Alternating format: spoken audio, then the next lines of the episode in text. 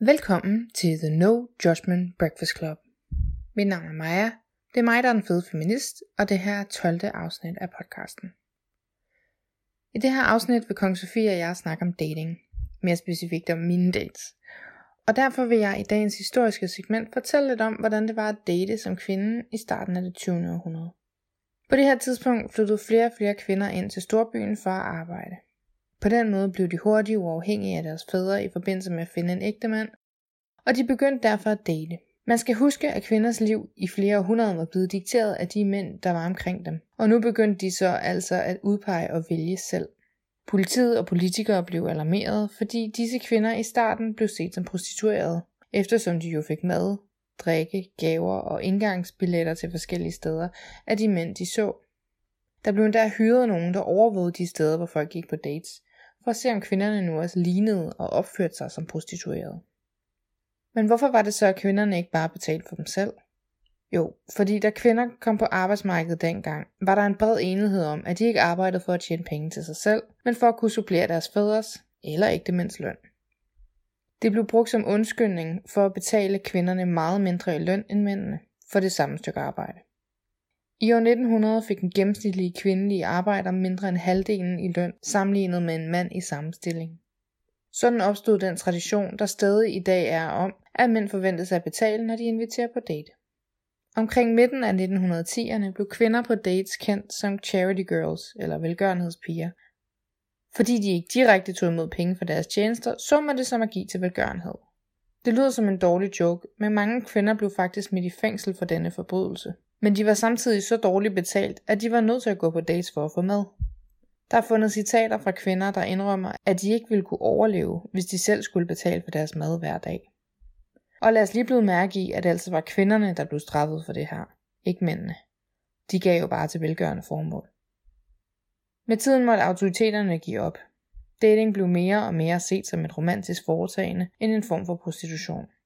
Med romantik i tankerne kan man også se det her med at mødes i offentligheden som en måde endelig at være alene på, fordi man altid tidligere ville mødes begge familier, for at bedømme, om det var et smart valg at lade bryllup stå. Og med det afslutter jeg det historiske segment for i dag. Jeg minder lige om, at jeg er på Instagram under enfedfeminist, og at jeg har en blog, enfedfeminist.com, hvor du er velkommen til at følge med. Velkommen i klubben!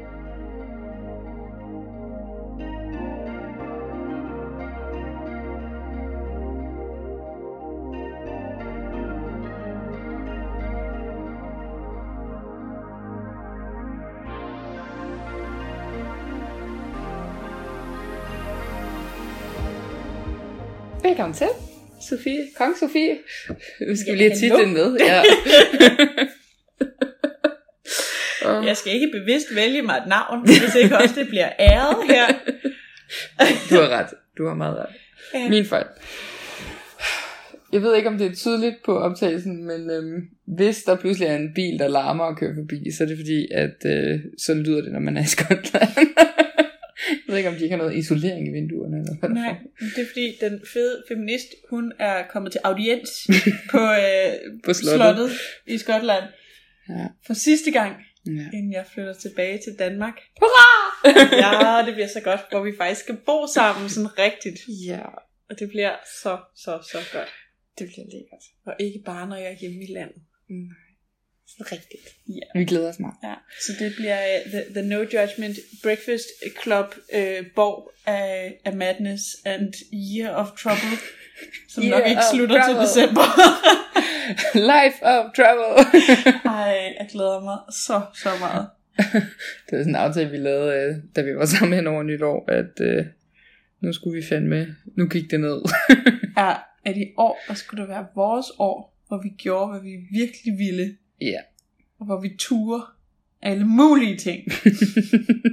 Ja, yeah, jeg ved ikke, hvor godt det er gået for dig, men altså, jeg har været lidt optaget af min eksamen, så... Det er jo gået ekstremt godt for mig, vil jeg sige. Ja, men det har det. Det er... Du fører. Du kan godt nå det.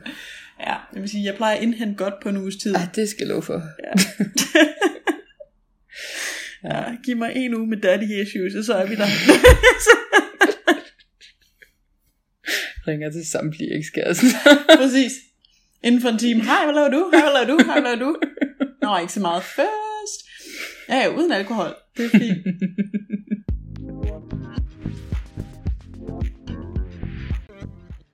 Nå, Maja.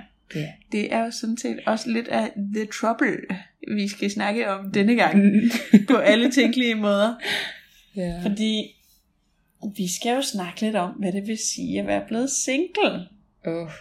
Ja, jeg kan knap nok huske, hvordan det føles, og det skammer jeg mig lidt over.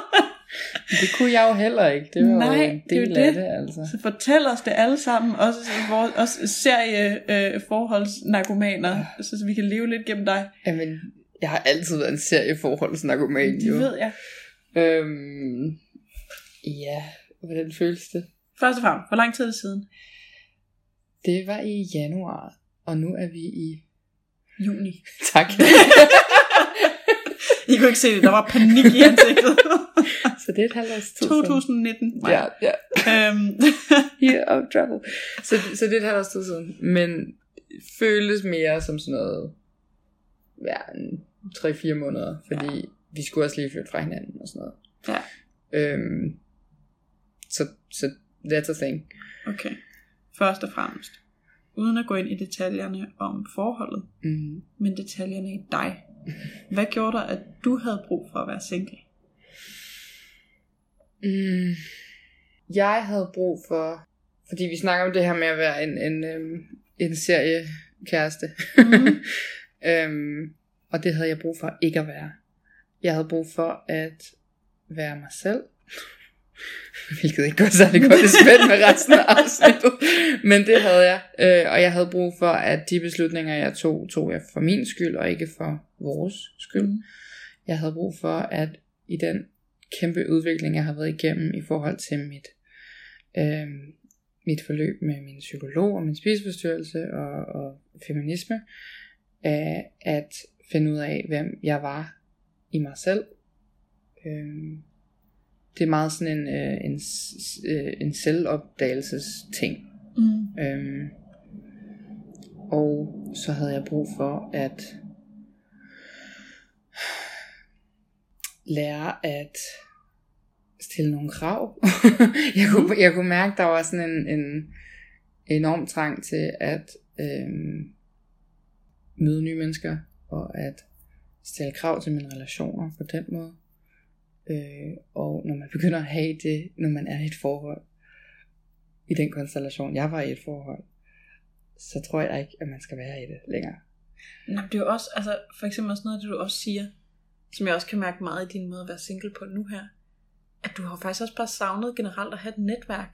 Ja. Altså reelt det med at møde mennesker, og finde dig selv i dit møde også med andre mennesker. Hvem er jeg? Ja. Og hvem er jeg i forhold til de mennesker her møder? Præcis. Men hvor længe gik der så, før det var, du sådan gik på Tinder? Fordi det er jo det, du er nu, ikke? Det er jo det.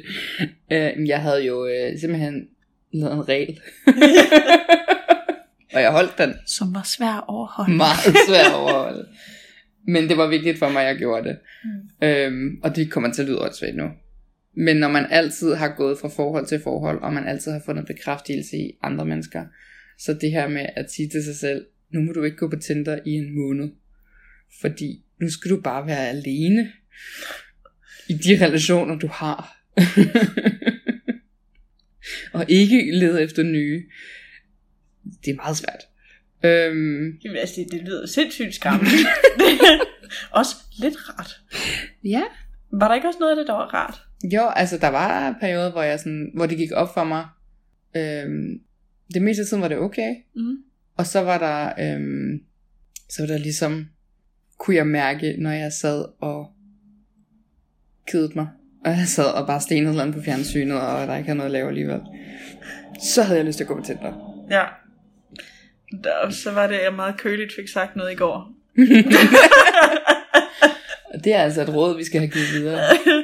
Ej, det var så godt. Det røg bare ud af mig. Jeg er virkelig ked af, men det er også lidt stolt af. Fordi da Maja, hun sagde til mig, at nogle gange så var det lidt svært, når der ikke var noget at skrive med. Og kiggede jeg bare helt koldt på hende og sagde, læs en bog. For en fucking hobby. Jamen, det er så godt. seriøst, når jeg har været igennem sådan en kærestesorger eller ensomhedsfølelse, hvis jeg har en uge, hvor jeg har fucking travlt, og jeg er fejrer, så er det som om, det gør ikke lige så ondt. Nej, præcis. Fine, but look at me being fly. Ja, præcis. Men så... men fra jeg flyttede ud, det var for at svare på de spørgsmål, fra jeg flyttede ud til at jeg gik på Tinder, der havde jeg sat mig selv, der skulle gå en måned. Ja. Og der gik en uge ekstra. Ja. Ja, det var flot. 7 dage.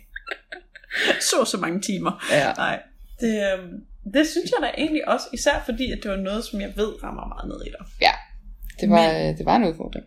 Men jeg ved jo også, at du var sindssygt nervøs for at gå på Tinder. Ja, det er jo bare en verden af at blive bedømt. Altså. Lad os bare lige for the purpose of clarity. Hvad var det, du var bange for? Det bunder jo i, for det første at blive afvist, ikke? Mm. Men at blive afvist på baggrund af min størrelse. Jeg var bange for, at jeg ikke ville få nogle likes overhovedet. Altså nogle matches. Mm. Jeg var bange for, at de matches, jeg fik, var fetish-agtige, eller sådan... Ja.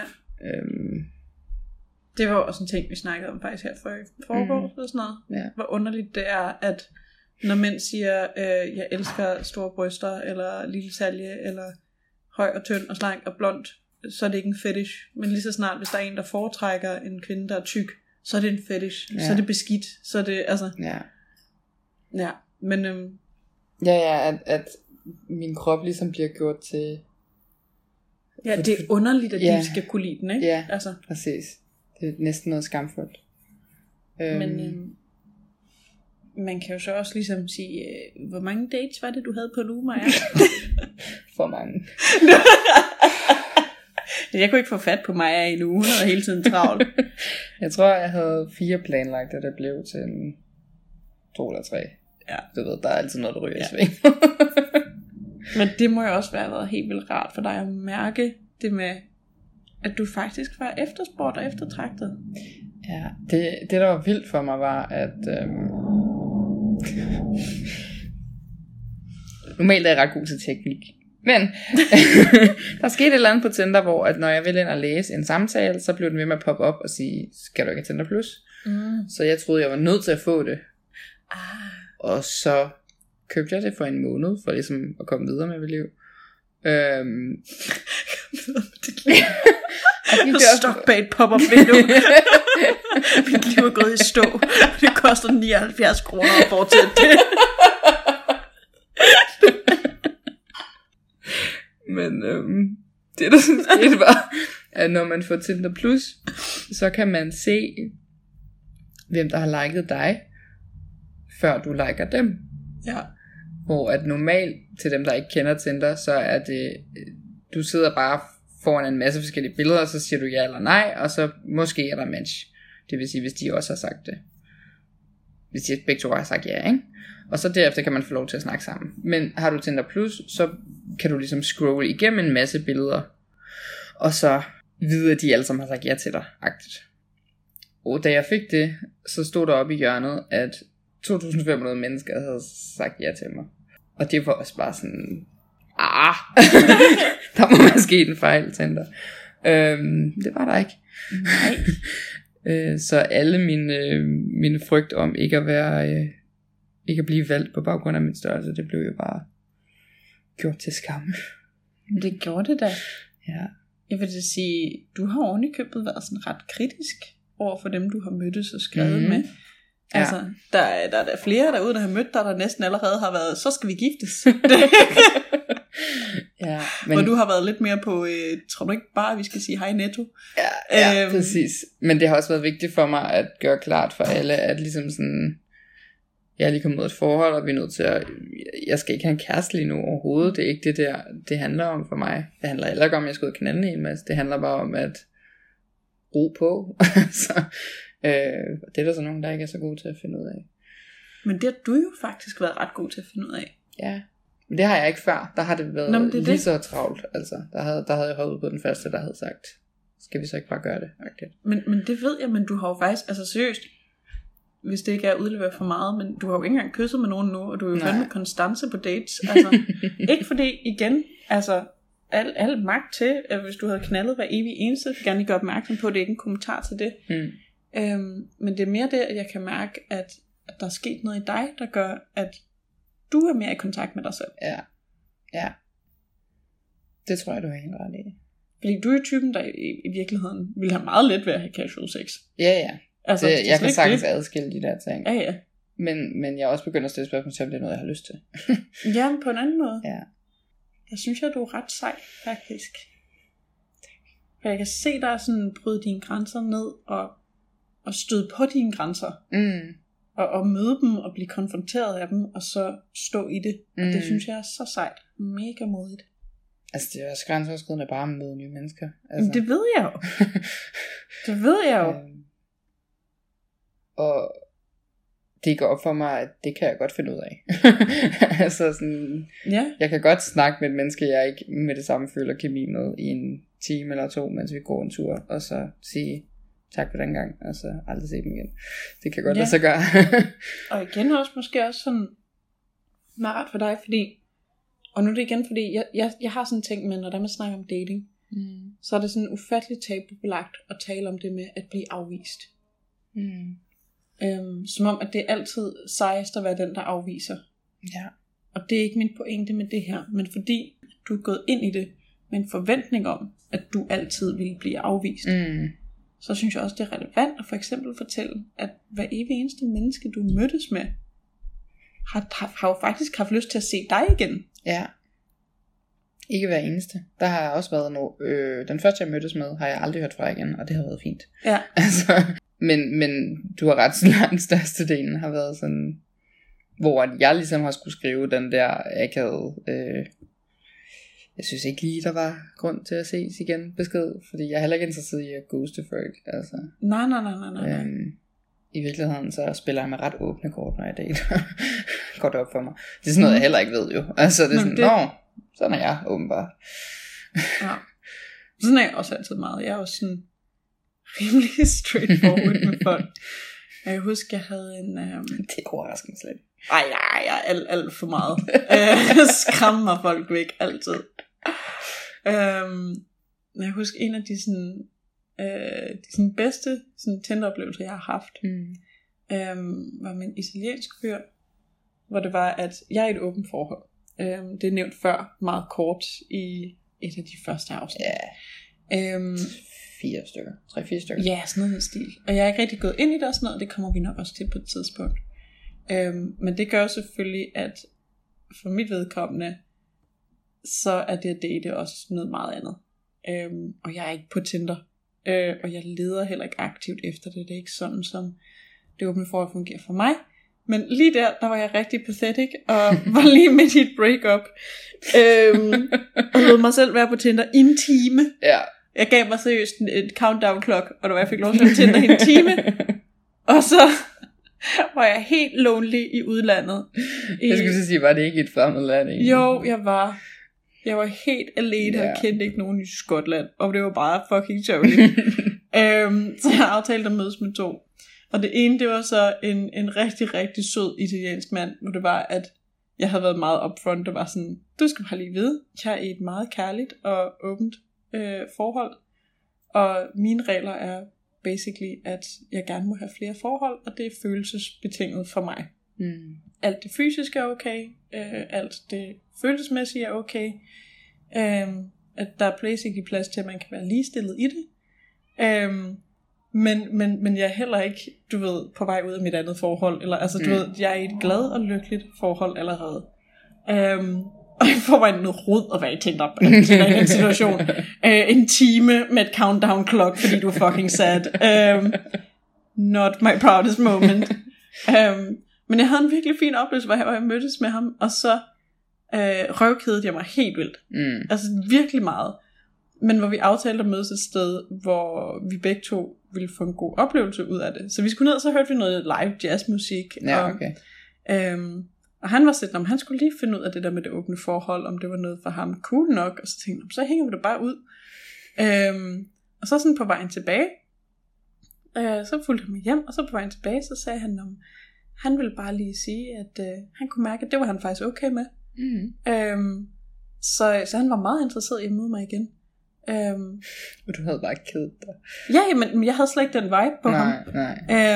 Så, men jeg ville lige sådan, fordi igen, og så var jeg bare sådan, 1000 tak, hvor er det dejligt. Jeg vil lige mærke efter, så vender jeg tilbage i morgen. Og det var så fint, fordi så vendte jeg faktisk tilbage dagen efter.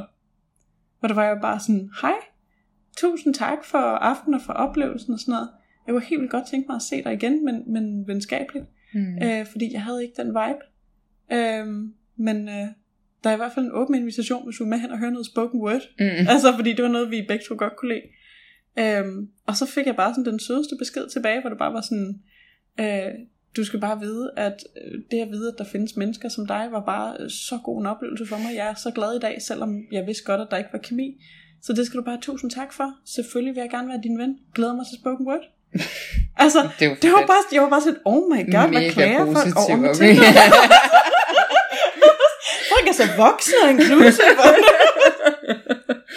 Men jeg oplever egentlig også, at hvis du er ærlig med folk, så giver de dig jo det samme, og så bliver det en mere behagelig oplevelse allerede der. Så det kan jeg egentlig godt forstå. Jamen, jeg ved ikke, hvad I klager over, altså. Fantastisk oplevelse, altså. Jazz musik og spoken word. Tinder. Præcis. I have refined it. Ja, men for fanden. Ja. Og vi hang faktisk også ud en gang mere. Faktisk et par gange, tror jeg. Jeg har også kommet til en af mine udstillinger, så vi har stadig lidt kontakt. Nå? Ja, super sød. Fedt. Forskere, så fik jeg lov til at gå hen på der, hvor de har deres computer og se, hvad de laver. Så det var mega spændende. Ja, nice. Mega cool fyr. Så jeg er bare god på at møde med det. Mine 60 minutter var en succes. 5 stjerner. Nå, men hvordan? Jeg har rigtig dårlige oplevelser. Jamen, du keder dig, siger du, jeg forstår det. Altså, men... Nå, men en ting er, samtaler kan være rigtig kedelige. Jeg føler rigtig meget, det er sådan, fuck, jeg hårdt i ryggen, jeg bærer lige samtaler. Men hvorfor mødes du ikke med folk? Jeg vil heller ikke sidde og gide og skrive i flere dage. Det gør du jo. Ikke altid. Der er også nogen, der bare...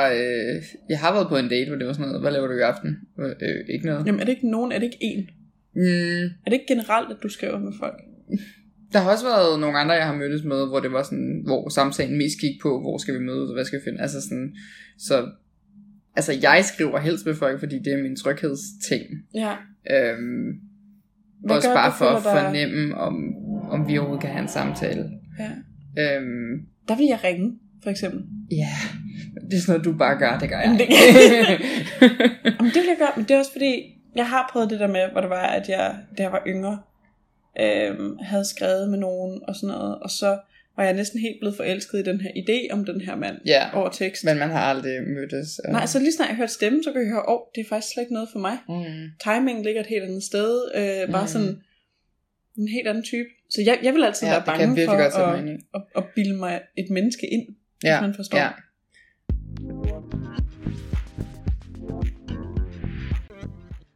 Hvordan havde du det så sådan, da du skulle sådan vælge dine billeder og din tekst og sådan noget? Jamen jeg har... altså billeder, det snakker jeg jo også om i et andet afsnit, men det var vigtigt for mig, at man i hvert fald kunne se hele mig. Og det var vigtigt for mig, at det ikke blev sådan en surprise. Ja, altså bare at jeg var upfront med, at jeg var tyk.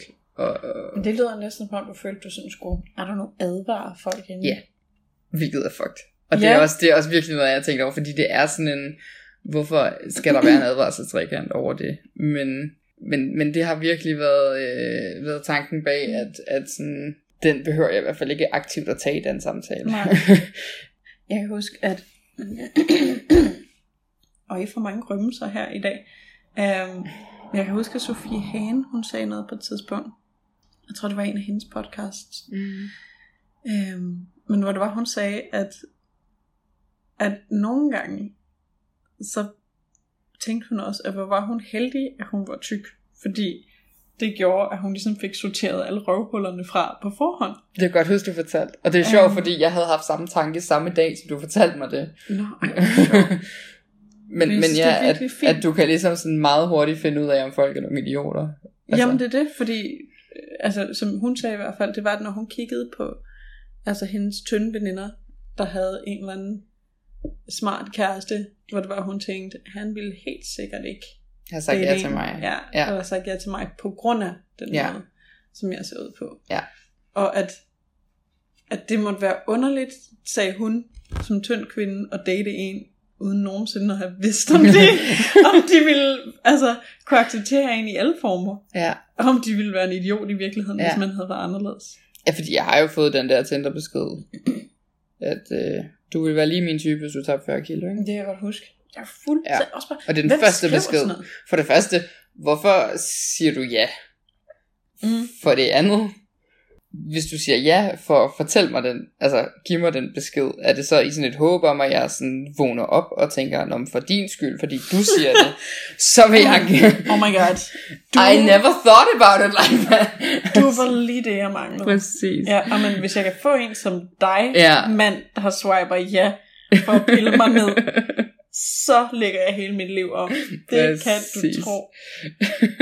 Ej, det var så sølle. Jeg havde så mange spørgsmål, der ville jeg for fuck? Ingen af de her spørgsmål handler om, hvordan jeg skal tabe mig. Det alt handler om... om dig. Hvad ved du med det her? Jeg er meget forvirret. Har du så meget tid? Jeg forstår ikke. Ja, virkelig. Ej. Ja. Og det var rimelig hurtigt sådan sorteringen, kan man sige. Nå, det skal vi ikke. Ja. Men det kan du sikkert også huske, jeg sagde, at jeg var også nervøs for det der med, der er ikke nogen, der vil have mig, fordi jeg er tyk og feminist. Ja. Altså, sikke en kombi. Ja, præcis. Og du har ovenikøbet skrevet i din tekst, at du er feminist. Ja. Hvilket jo er så nice. Ja. Men... Og du har også fået nogle reaktioner. Det har jeg. Men det var også noget, jeg tilføjede senere hen, faktisk. Nå, okay. Det var ikke det første, jeg... først så havde jeg... Okay, jeg har den der... hvis man er på Tinder, så kender man den. Fordi det går op for mig, at jeg ikke er den eneste, der har fået den her brillante idé. Eller du har. Det er jo egentlig din idé. men jeg har det der, hvor at der står et citat, og så er det sådan en... Hvad hedder det? En anmeldelse af en art. Og jeg har det både fra... fra dig, og jeg har det fra en ekskæreste. Jeg fik den idé originalt. Nemlig. Og så har jeg sådan noget, min mor har sagt, og så har jeg sådan en, hvem snakker du om? Citat kassedamen, fordi hold kæft, jeg er sjov, mand. Og så har jeg noget selv har sagt, fordi jeg synes, det var vigtigt lige at få det med på en eller anden måde. Og så nedenunder alt det, så står der så, jeg er feminist, og hvis du tror, det gør mig vred eller farlig eller en træls type, så er vi sgu nok ikke et match. Ja. Fordi det har også bare været sådan en, så ved du jo ikke, hvad det handler om, eller sådan. Ja. Ej, hvor er der mange lortemænd i deal med det, simpelthen bare den selv, man ved bare.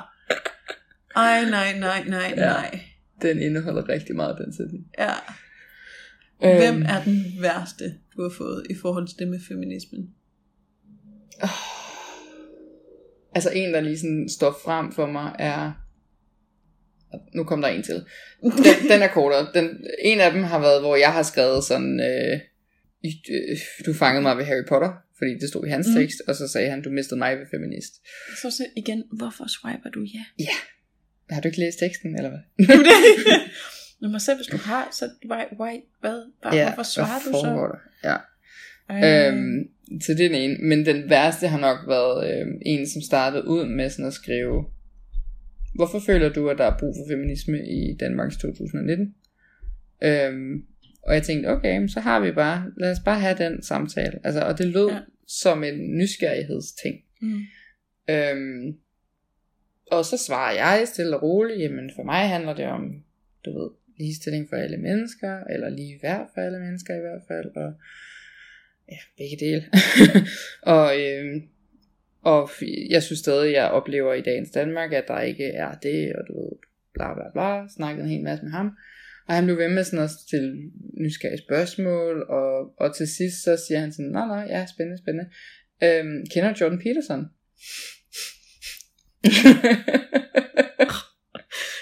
Men så var det hvide flag og hejser op i vandet og jeg giver op.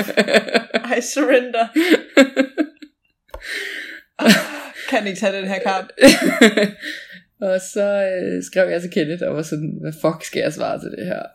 Ej, det var så godt. Og så skrev Kenneth verdens længste svar. Det er fordi, han elsker at diskutere. Ja. Og vi andre gider det ikke. Nej. Og han vil rigtig gerne tage dem der. Ja. Åh. Så jeg var sådan, hjælp mig. Det er så godt, jeg elsker det. Og så simpelthen meget, meget i virkeligheden rigtig velformuleret og rigtig sådan høfligt på en eller anden måde svar. Og sluttede af med, men jeg synes det er problematisk, at du bringer en af de mest sådan feministkritiske debattører op, når vi har den her samtale. Så fortæl mig lige sådan, hvad du prøver at sige med det agtigt. Og så gik han fuldstændig ud af altså debatten og bare sagde, jeg har lige vist den her samtale til min bror, jeg citerer, hun er helt væk hende der, held og lykke med dit kommunistiske pis, og altså sådan, hvor han bare, hvor jeg bare sad tilbage, og var sådan, jeg ved ikke, hvad jeg skal stille op, altså. Men jeg kan slet ikke. For helvede, altså. Synes, det er jo også bare det der med, sådan, det er så nedværdigende, den måde, man bliver talt til. Ja, som om man ikke fatter en skid. Og, jamen også det der med at se, nu er det udstillet, der får mig et eller andet, og også igen det der med, når du siger, han stillede nysgerrige spørgsmål. Han stillede kritiske, og der er forskel. Fordi der er forskel på at angribe en idé og høre dig, om du kan forsvare den, eller på at prøve at forstå. Og der synes jeg generelt, at det er også det samme, når du snakker med hvide mennesker om racisme, og som jeg også nogle gange kan mærke også bliver provokeret i mig selv, som jeg virkelig også prøver at arbejde med. Det er, at hvis der er noget, der ikke matcher mit verdensbillede, så møder jeg det med kritiske spørgsmål i stedet for lyttende spørgsmål. Og det synes jeg bare er et kæmpe issue. Ja. Det kan jeg helt vildt godt se. Han var en idiot. Ja, det var han. Til gengæld har jeg så også haft gode oplevelser. Altså, hvor at folk har været sådan, hvad betyder feminisme for dig? Og når jeg så har svaret, så har de været sådan, nej, det giver meget god mening, eller sådan, altså, hvor, og så har de bare snakket normalt igen, ikke? Men sådan, jeg tror folk har brug for at forstå, at det ikke er en, jeg hader mænd ting, som jeg tror mange feminister bliver malet som, ikke? Altså. De er også svært ikke at blive lidt træt af nogle gange. Men jeg hader dem ikke. You're cool, bro. But if I were gay, it would be nice. Jeg synes bare, Sofie Hane igen, bare fordi nu er hun lige på mit hoved. Ja. På mit hoved. Mine tanker. På mit hoved. Jeg har plastret hende på som falske tatoveringer, hvilket gør det svært at tænke på andet. On your mind. Ja. Men hun har bare en fantastisk lille sketch, der hun ligesom siger, at til alle, der har prøvet at være feminister i mere end 3 måneder, vil vide, at den første sætning, du bliver mødt med, det er, at du er en mandehader. Og du bliver ved med at sige, det er ikke fordi, jeg hader mænd, jeg hader ikke mænd, jeg kan godt lide mænd, feminisme er for alle, det er ikke fordi, jeg hader mænd, jeg ikke hader mænd, jeg er ikke mandehader, det er ikke fordi, jeg hader mænd, jeg synes bare, det skal lige være mit køn, jeg er ikke mandehader. Og til sidst, når de stadig ikke lytter, så hate men a little bit. Ja, det er så og sat. Jeg bliver rigtig det bliver rigtig, rigtig trættende at tage diskussionen og ikke samtalen. Ja, helt sikkert. Det giver godt nok mig meget lange patter. Men så har jeg for eksempel også snakket med en, som var sådan, hey, kender du nogle nice Instagrammere at følge, som er feministiske? Ja. Hvor jeg var sådan, fedt spørgsmål, jamen, jeg følger selv dem og dem. Og så fik jeg bare sådan, dem følger jeg allerede. Okay, jamen, hej, fortæl mig mere om dig. Goddag, vi skal gå en tur. Ja, præcis. Ej, der synes jeg også, at Amalie Have, hun er fantastisk. Ja, fordi hun er også Mrs. Scandinavian Dream Girl. Ja, ej, hun er så skøn. Jeg griner simpelthen så meget, når jeg ser hende dele de der ting. Hvor hun også bare er sådan, du ved, jeg prøver kun at tage feministisk pik, men det er fandme svært, der er så få. Det kan jo ikke alle sammen få dem, altså. Nej. Ej, det er ikke godt nok skønt. Hvad er det, du føler, du har manglet på dine dates? Fordi det har været pænt unspektakulært indtil videre. Jeg har siddet klar på telefonen. Måske kommet en sms om, nå, nu sidder jeg på bussen. Det var ja, det har været rigtig interessant. Ja, og det er jo gennem dig, det har været rimelig stille og roligt. Og jeg har haft en dag, hvor jeg virkelig følte, at vi klikkede. Som jeg også stadig har kontakt til i dag. Ja. Men hvor jeg logisk i mit hoved godt kan se, at det skal ikke... Der skal vi ikke hen. Nej. Men det er sådan en anden historie. Og så har det ellers været rimelig stille og roligt. Altså, hvad jeg har manglet... Jeg har vel manglet det der, man ikke kan sætte sine fingre på. Det der... Gnist? Ja, sådan kemi, gnist. Altså sådan en, hvor man bare tænkte, her kunne jeg godt bare blive ved med at snakke. Ja. Og altså, jeg har ikke lyst til at gå hjem. Og altså sådan, den der form. Jeg kan huske faktisk ham der, som jeg fortalte, jeg havde på date med. Ja. Under den aften, så kedede jeg mig så meget, at jeg lavede en, hvor jeg kiggede på ham og sagde, skal vi ikke lave en leg? Det er sådan noget, du er virkelig god til, når du tager på dates. Ja. Så finder du bare på noget, fordi jeg kan ikke blive ved det her. Ja, jeg kan ikke kede mig, jeg kan simpelthen, jeg går mok. Men seriøst, jeg har en lille stemme, der skriger ind i hovedet, når jeg keder mig. Det er rigtigt, det er virkelig frustrerende. Jeg kan slet ikke være i det. Men hvor jeg simpelthen kiggede på ham og sagde, skal vi ikke lave en leg? Så stiller jeg dig et spørgsmål, så stiller du mig et, så skiftes vi, så kan man spørge om alt. Og så spurgte han mig om sådan et ja-nej spørgsmål. Og så afsluttede han det med at sige, and the reason I'm asking you this is because I have this story. Og jeg var bare sådan, oh my god, shoot me. Ja, det var ikke pointen var, at vi skulle have en samtale nu. Jamen, ikke at du skulle fortælle. Du skulle faktisk vise en smule interesse. Men det sjove var, fordi jeg måske er lidt straightforward med folk.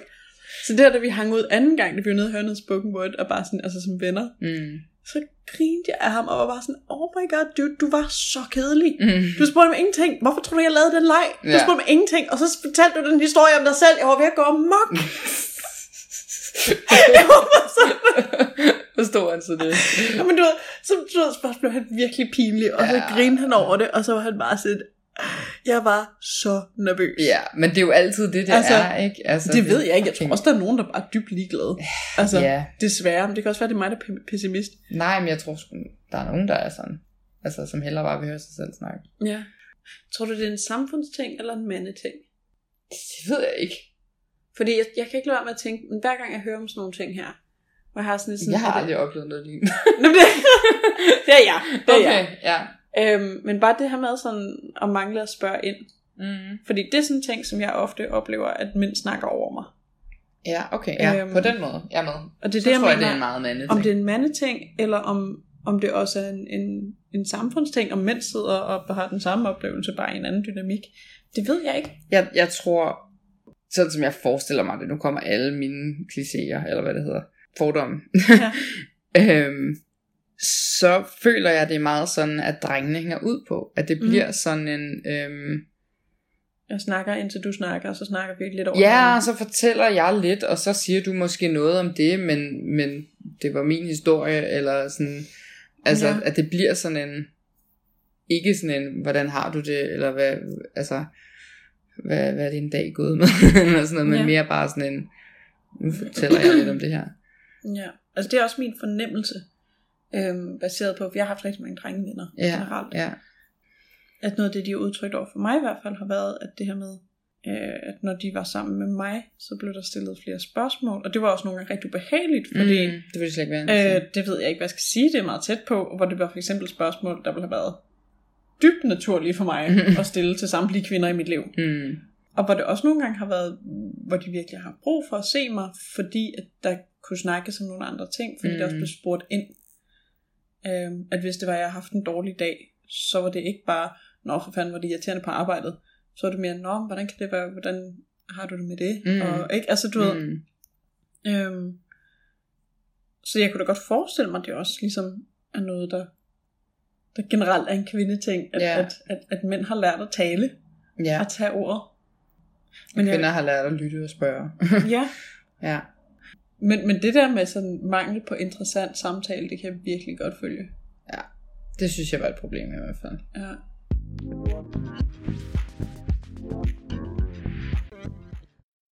Så nu hvor du er på Tinder, hvad leder du så efter?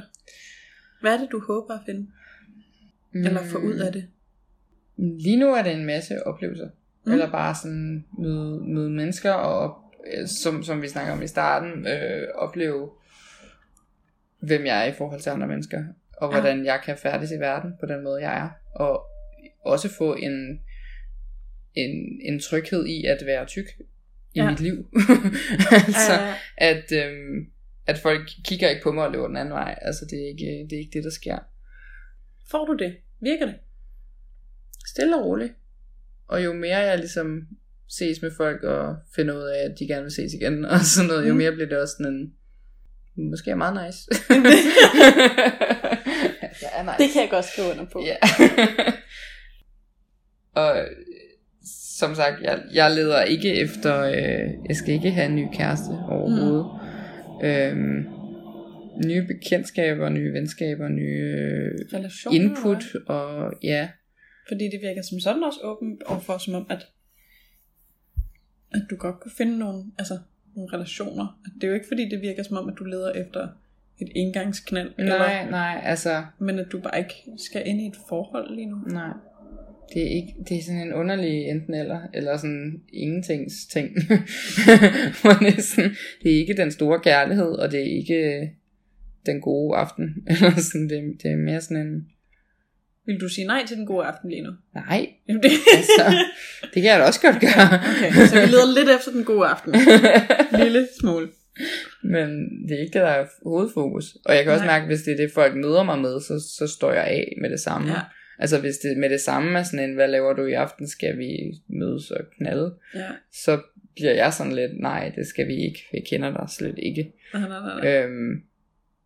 Hvor jeg tror, havde jeg snakket eller skrevet med nogen i noget tid, og de så sagde, må jeg komme forbi i aften, så ville det være okay på en anden måde, fordi der har vi da i det mindste haft kontakt i noget tid. Sådan.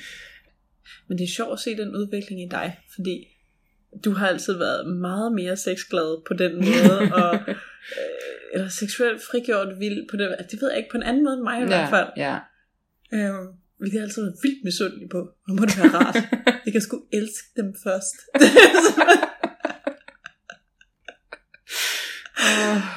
Det ved jeg ikke om det er. Det er sgu også der, man får alle problemerne. Det gør sgu ikke lettere, man elsker dem også. Nej, det kan man så sige. Generelt er dating pissesvært. Jeg synes det er vildt sjovt. Ja. Jeg tror også at være forelsket er det værste i verden. Det synes. Fordi hvad? Det værste det er en stor lang angstbombe for mig. Jeg hader mig selv når jeg er forelsket. Jeg hader at være i live når jeg er forelsket. Jeg hader dem og jeg hader alt. Jeg synes det er det værste. At være sådan nyforelsket. Ja. Det er bare en bombe af usikkerhed, og hele verden gør ondt, og jeg er sikker på at blive forladt, og alt hvad jeg gør er forkert, okay, og den er jeg med på. Og jeg har intet purpose længere, for alt handler om dem, og alt hvad der normalt var vigtigt for mig mister betydning, og jeg hader at være nyforelsket. Den virkelig kan jeg godt se. Den kan jeg virkelig godt se. Jamen, jeg bliver så ynkelig indeni, og udenpå så virker jeg kold og hård, fordi jeg skal ikke have noget med det der helt at gøre. Indeni, little and quivering. Det er bare... Jeg hader det, virkelig. Værste. Og det er jo ironisk, fordi når man dater, så er det altid det man leder efter. Leder efter det jeg hader allermest. Det er simpelthen det værste. Nej, du leder efter det der kommer bagefter jo. Ja, så skal man først igennem det der fucking helvede af shaky, sweaty please like me, I'm sorry traume, daddy issues all over. Ej, det er simpelthen det er forfærdeligt. Det er helt vildt. Har du nogensinde haft god sex første gang du har sex med en? Ja. Det er også sket for mig, men det er først efter jeg er blevet ældre, det er sket. Altså det er jo ikke. Jeg tror bare jeg har været ret heldig. Jeg har også haft dårlig sex første gang, hvor det aldrig blev til mere end første gang. Ja. Det har jeg. Var det også en, du havde mødt på nettet så? Ja, det har jeg mødt alle. Det er sådan et rigtig gammeldags udtryk. Tror jeg ikke, det er unge børn siger. På telefonen siger de måske. Jeg ved ikke, på nettet. Det var dengang, det var Udating.dk. Nej, for mig var det Arto. Ej. Jeg synes, det kunne være godt at ende af med, at du fortæller om den bedste date, du nogensinde har haft, og den værste date, du nogensinde har haft. I whatever rækkefølge, du har lyst til. Okay. Jeg tror, jeg starter med den værste, for det kan jeg bedre komme på. Og så har jeg sidste spørgsmål til sidst. Okay. Jeg har været på en, hvor jeg var ude og gå en tur. Og jeg... Du griner, fordi du kender den. Yeah. Og du ved også om mig, at jeg måske ikke elsker kultur. Det er simpelthen, om hun brokker sig, og hun hader det. Altså, om så det er et stop med bussen, hælder det næsten. Altså. Det er sjovt, fordi når det har været dating, så har jeg synes, det har været fint at gå en tur. Jeg også synes, det var rigtig fint at finde en bænk. Ja, men jamen, altså, jeg kan da godt se, hvem der er vigtigere lige pludselig. Det. Hvem der kan få mig her til at gå? Jeg vil gerne lige igen gøre opmærksom på, at Maja er faktisk rimelig aktiv. Svømmer en gang om ugen og alt muligt andet. Ja. Så det er ikke det, det handler om. Gå er bare ikke Majas jive. Jeg synes bare, det er kedeligt. Og jeg får ondt i min læge, og jeg gider ikke. Nej, forståeligt. Jeg gider godt, hvis der er en god samtale. Altså hvis det er sådan at... Så det er det jeg ikke kan give dig. Er det det? Du har boet i Skotland i mange år. Du klopper mange bakker der i Skotland. Det er fair, der er rigtig mange bakker. Så mange bakker. Ja, jeg ved det godt. Men for eksempel på et tidspunkt hvor vi var på date sammen-agtigt, kan du huske det? Og vi gik hjem fra Nørrebro. Nå ja, der hvor, det var så god en aften. Det var så hyggeligt. Det var men der gik hyggeligt. Vi hjem, og det synes jeg bare var så fint. Altså sådan, det har jeg ikke. Det var blevet så sent, og vi havde været på bluesbar, og, og solen stod op, og vi sad på en sten, helt forhudlet og ædru og kolde. Og gad ikke over verden hjem. Og tænkte, det er vores verden. Ja, virkelig. Ej, det var skønt. Men der gik vi hjem, og det var ikke noget problem. Nej. Altså sådan... Jeg kan godt finde ud af at gå. Jeg synes heller ikke, at gå er særlig sjovt. Jeg gider bare ikke. Jeg kan godt finde andre måder at bevæge min krop på, jeg synes er mere spændende i hvert fald. Ja, men agreed. Men det var en god tur. Det var det værste. Men vi var ude at gå. Og for mig var det sådan, så går vi måske lidt, og så finder vi et sted at sidde, og så snakker vi lidt, og det er fint-agtigt. Det her endte med at være, vi startede på Nørreport, og så gik vi fra Nørreport ned til... Okay, jeg skal tænke om. Først så gik vi ned til Kongens Nytorv, så gik vi til Nyhavn, så gik vi hen og lange linje hen og så en lille havfru, og så gik vi tilbage igen og rundt om søerne, og så var jeg så, nu skal jeg hjem. Det var sådan, så da jeg kom hjem, der havde jeg gået 11-12 kilometer på mit ur, og jeg var bare sådan... Det er for lang en tur. Du har pludselig fået et opkald om, at din kat har låst sig ude. Altså, det er en ting. Jeg er ikke sådan vildt glad for at gå. Det var ikke min favorit. Det. Noget andet er, som sagt, hvis samtalen er god, så er det super fint. Ja. Samtalen var ikke god. Samtalen var meget sådan, spørg lidt ind til, svare lidt, så bliver der stille. Spørg jeg lidt ind mere, og så... Altså sådan, og på en eller anden måde var det okay at være stille, hvilket var også meget rart, at man behøvede ikke at snakke hele tiden. Det var ikke på den der akavede måde, men det var bare sådan en, jeg ved ikke rigtig hvad jeg skal snakke med dig om, og så prøvede jeg ligesom at, det fede ved at gå en tur når man er på date er at man kan snakke om det man går forbi, altså sådan, så man kan ligesom på en eller anden måde, har du været her før, eller et eller andet, ikke? Kan du også lide brød? Ja, præcis. Man kan ligesom på en eller anden måde sådan, snakke om det. Men man forstår ikke min humor, og jeg siger et eller andet, og så bliver det sådan noget, hvor han gentager det, men på sådan en super, sådan en, jeg skal lige forstå, hvad du har sagt. Jamen, jeg kan ikke helt forklare. Det var bare ikke særlig vellykket. Ja, du røvkædede dig, imens du skulle gå. Jeg fucking kødede mig, og vi gik 11 kilometer. Jeg kan ikke. Ej, det lyder også. Åh, det var nederen. Rigtig kedeligt. Ja.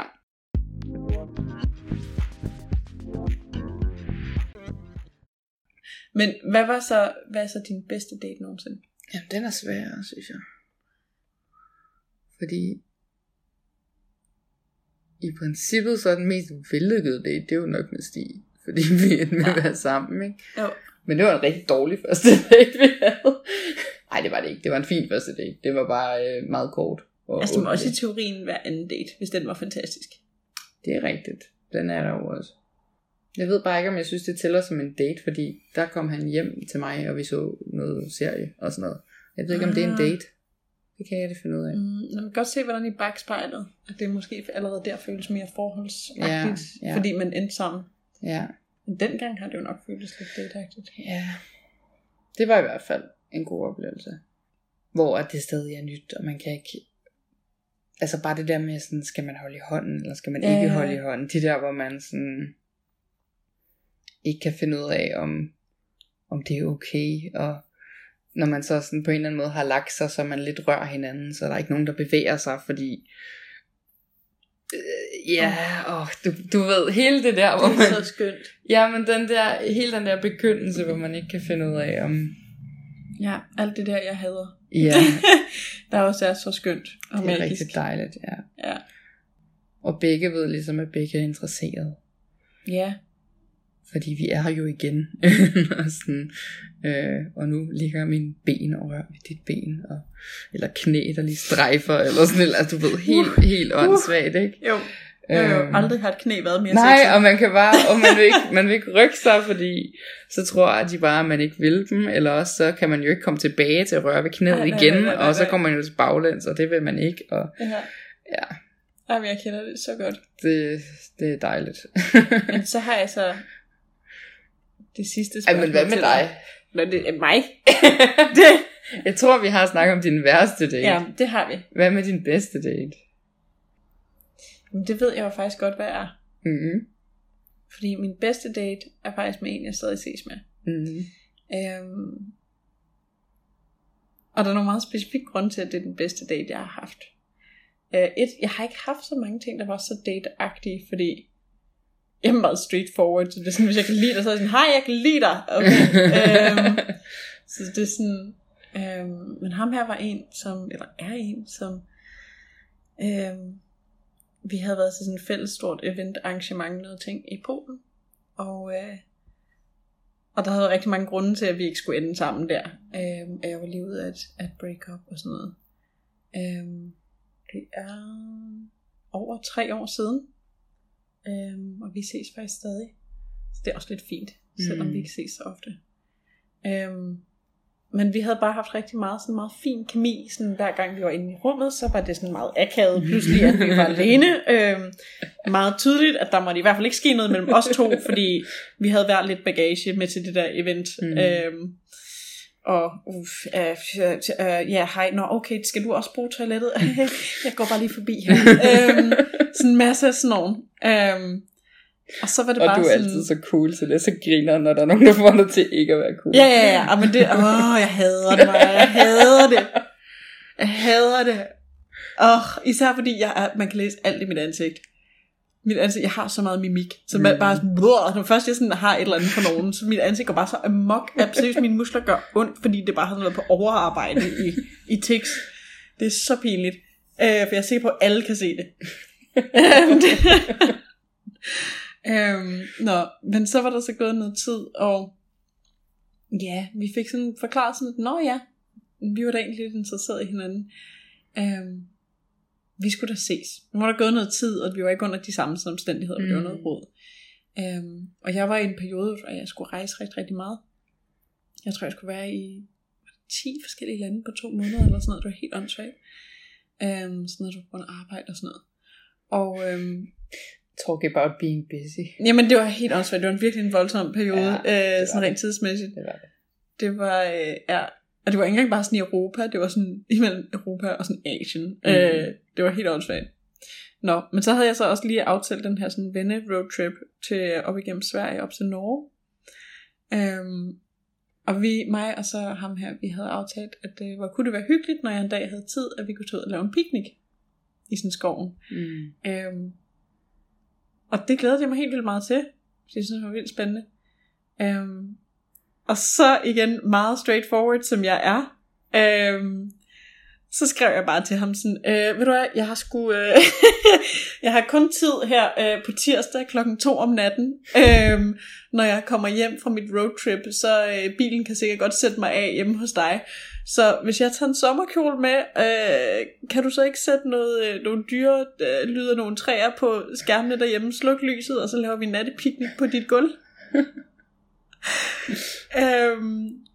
Og så var jeg sådan, jo, det kan jeg godt. Så jeg kom fuldstændig direkte fra og havde kørt hele vejen fra Norge hjem til Danmark, og ja, klokken var lort, og jeg var, og vi glædede os, vi var begge to så spændt, der ikke nu er så trætte på den måde. Nej. Og så sad vi dernede på gulvet under de der skærme der, der spillede nattelyde og sådan noget. Og jeg tror, vi så spiste vandmelon, var det? Jeg kan ikke huske det, men det var simpelthen så hyggeligt. Men det bedste ved hele den date faktisk, det var, at han er virkelig, virkelig genert. Mm. Jeg tror ikke, han er det helt på samme måde længere. Men det var han i hvert fald. Og jeg ved ikke hvorfor, men mænd er altid meget hurtige til at kysse mig. Mm. Og jeg synes, det er sindssygt ubehageligt. Mm. Fordi det tager tid for mig at finde ud af, om jeg har lyst til at kysse dem. Mm. Så hele den der idé om, at en kvinde allerede godt ved inden for 15 sekunder, om de er interesseret i dig, det er i hvert fald, det gælder ikke med mig. Nej. Fordi jeg er stadig i gang med at finde ud af, om jeg kan lide dig eller ej. Og når det er så, at nogen prøver at kysse mig, før jeg har taget den beslutning, så skal jeg inden for, hvad der nogle gange svarer til 5 sekunder, tage en beslutning om, hvorvidt jeg har lyst til at afvise dem, mm. eller hvorvidt jeg har lyst til at lukke dem derind. Mm. Og det gør, at jeg har ikke lyst til at kysse dem selv, hvis jeg gør det, så skal jeg bare lave sådan en, okay, lige nu er det 79, ja. 79-21, så derfor så vælger vi at kysse dem, men jeg er stadig, altså, ja. Så jeg har ikke mig selv med i det.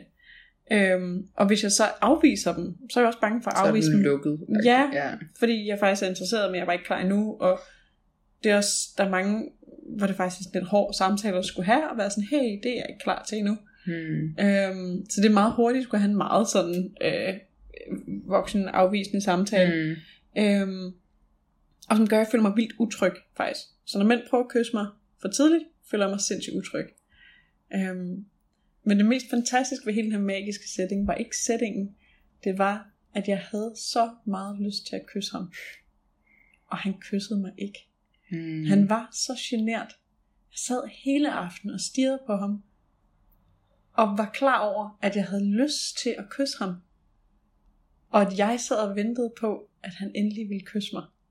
Så da han faktisk gjorde det, jeg tror faktisk, jeg sagde til ham, du må godt kysse mig. Og igen, det er også det, jeg gør det ikke bare, jeg siger, du må gerne, hvis du har lyst. Men altså, du ved, så da han endelig gjorde det, så var jeg bare så full-heartedly i det, at det var bare perfekt. Det var dejligt. Ja, det var en helt ny oplevelse at sidde og tænke, come on, du ved ikke, sidder og rører mit hår og kigger og siger, come on, det må gøre, ikke? Altså, ved, med den der følelse af sådan, gør han det ikke snart? Det der sådan, ej, gid han havde lyst. Det var simpelthen så dejligt. Yeah. Så det er min bedste date nogensinde. Nå, det lyder dejligt. Ja, så må alle mænd være så generede, at de slet ikke ved, hvad de skal gøre. Derfor du godt kan lide de generede. Ja, oha, altid. Ham der, den rystende hen i hjørnet. Det er lige noget for mig. Det er simpelthen forfærdeligt. Også i film og sådan noget. Ja. Det er aldrig ham der er superhelt et eller andet noget ting. Det er aldrig Harry. Det er altid Neville. Ja, altid Neville eller Ron. Ja. Seriøst. Det skal være ham der. ham der, de andre ikke vil have. Ham synes jeg er rigtig sød. Ja. Nogle gange også ham de andre vil have, men han er ofte rigtig genert. Ja. Det er altid sådan en ting. Rigtig genert, og så meget blød. Det elsker jeg. Der er noget. Jeg tror det er fordi, jeg kan virkelig godt lide oprigtighed. Det er en ting, jeg bliver vildt tiltrukket af. Ja.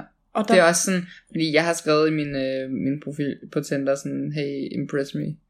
Efter lang tid, hvor folk bare var sådan, hej. Hvor jeg sådan, du må simpelthen steppe op, ikke? Ja. Og så er der nogen, der sådan har spurgt, hvordan imponerer jeg dig? Ja.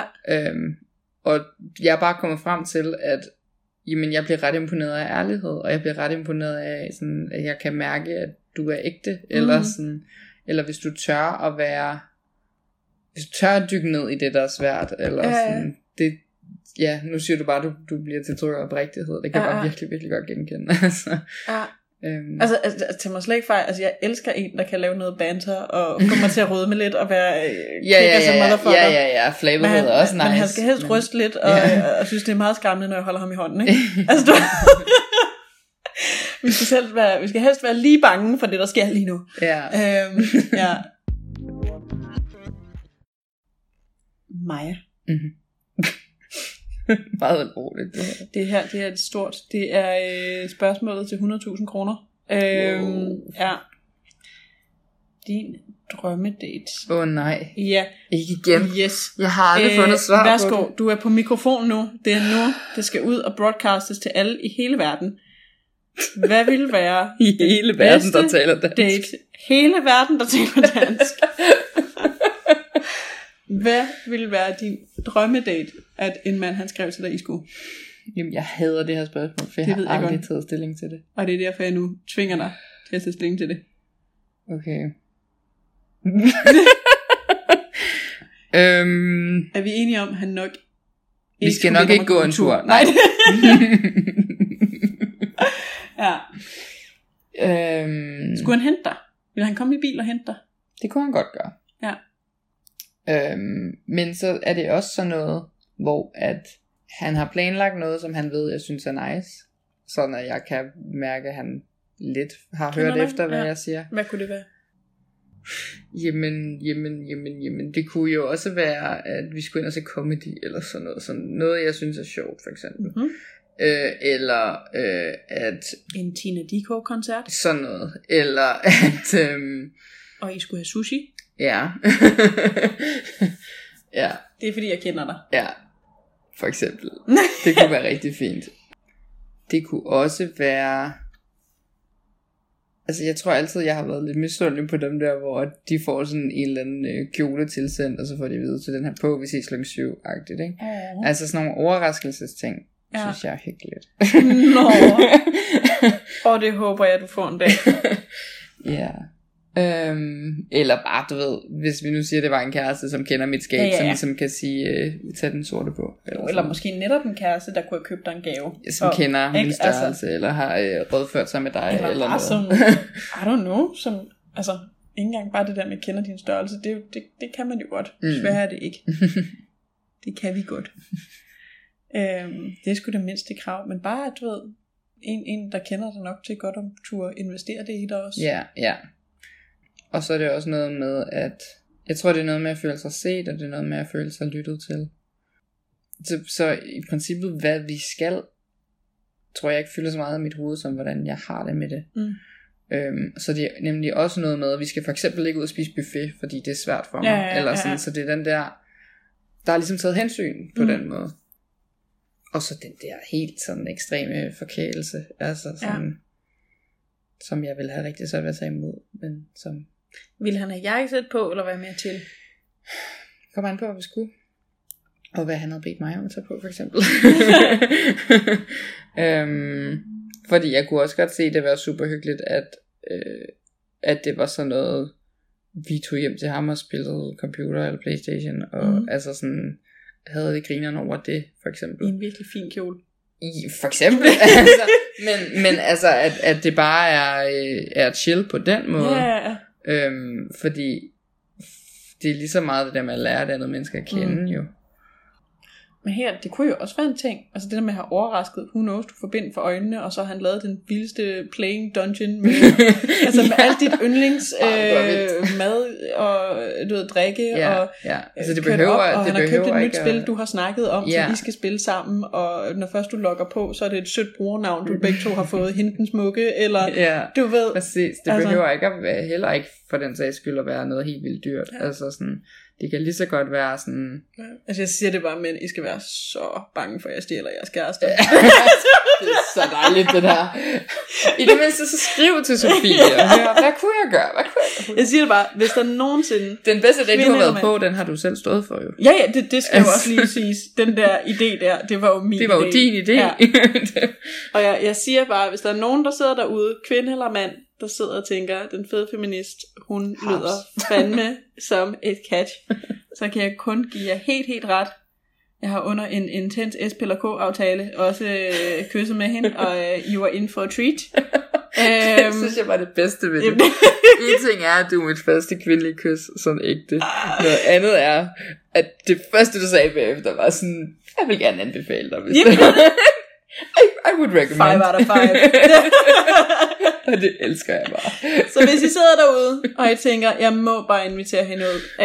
Jeg mangler idéer. Jeg kender hende ikke godt nok. Skriv til moi.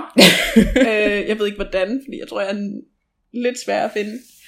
Men ellers så må I skrive til den fede feminist, der må sende jer videre. Så skal jeg nok lave jer en samlet pakke. Eller noget med Disney. Ja, præcis. Oh my god. Yeah. Disney sing-along karaoke party. Fuck ja, yeah. Og hun synger fucking godt. Så ja. Nå. Ej, nu vil jeg have det sker alt sammen. Jamen seriøst, helt seriøst, jeg mener det. Hvis der er nogen kedelige Tinder dates, så sender du bare, så siger, ved du hvad, nu skal du høre, jeg er i gang med en ting, jeg keder mig. Jeg er min bedste veninde, hun skal nok finde på noget vi skal. Fint, jeg vil have en fest. Så skriver jeg til jer begge to, hvad I skal på. Ingen jeg ved, hvad I skal. Mød op på det her, jeg har booket i dit navn. Præcis. Jeg tror, mit eneste krav er, at du har snakket telefon med dem, så vi ved, de er nice. Ja, det tror jeg er en god idé. Ja, men så skal jeg nok. Så finder jeg på noget. Genialt. Ja. Det er fandme en aftale. Det var godt.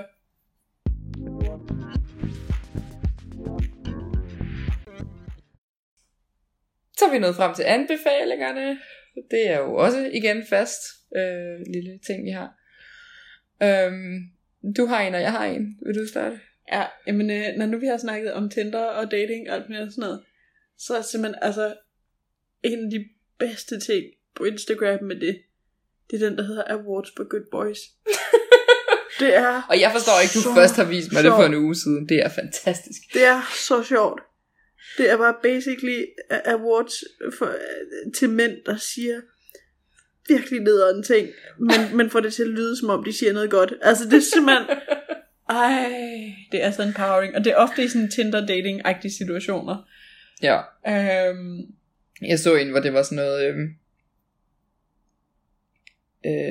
det var en, der havde slået op med hende ved at sige, at han kunne godt lide hende, bare ikke lige så meget som alle andre. Altså, som han kunne lide alle andre. Og så det var sådan, fuck, det er godt. Likes you, but not as much as he likes other people. Medalje. Jamen, det er genialt. Jamen, for helvede. Fuck, den er god. Oh. Så Awards for Good Boys på Instagram. Så godt. Og så kom jeg til at tænke på en film, som er på Netflix, og den er fra 2003, så man kender den. Måske, du havde måske set den. Det er sådan noget, who fucking knows. Det er en Julia Roberts ting, så det er en stor film. Den hedder Mona Lisa Smile, og handler om den her kvinde, som i 1950'ernes USA begynder at arbejde på et college, et kvindecollege, som kunstlærer. Altså hun skal undervise i kunst. Og hun finder bare lige så stille ud af, at mange af pigernes, altså hendes elevers største formål i livet, det er at blive gift. Og så prøver hun ligesom at ændre lidt på deres opfattelse af, altså sådan den der, du kan også andre ting end bare blive gift. Og så, hvad så når du er blevet gift, hvad skal du så egentlig? Ja, det er bare sådan en rimelig nice feministisk film. Og jeg kan kun anbefale den. Den ligger på Netflix, Mona Lisa Smile. Og så har vi en fælles tak til altid. The Queen of Everything. Cher. Der er Cher's not a bitch, Cher's right. Ej, jeg elsker. Hun er bare sådan mit idol for bare at sige hvad man mener. Ja, det er fantastisk. Hun er for vild. Men især fordi, at der er den her ting, vi tit siger, ja. Som stammer fra et interview, hvor at, hun bliver spurgt, om hun ikke er bange for at lyde bitter. Og så siger hun, bitter? Not at all. I adore dessert. I love men. I think men are the coolest, but I don't need to live. I don't need them to live. Så det handler bare om sådan, hey... Men og dessert. Men og dessert, not the main course. Altså... Og det passer bare så godt ind i det her dating noget, ikke? Altså at, ja, du kan godt klare den uden, bare roligt. Ja, det er så fint, og den måde hun siger det på, ej, Maja, please læg et link til YouTube-video, det er det, skal det jeg gøre. Bedste. Det er fantastisk. Men det er meget ikonisk, jeg er sikker på, at folk kender det, men det er bare, fuck, Cher, tak, ja. Tak Cher. Ja, hun er fantastisk. Du giver os liv. Ja. Så vil jeg sige tak, fordi du kom og snakkede om alt det her. Og lavede interviewer. Det er nu vi dropper mic'en. Ja, jeg skal lige sige Maja, hun var sådan, hvad vil du så gerne spørge mig om? Wing it. Start den. Ja.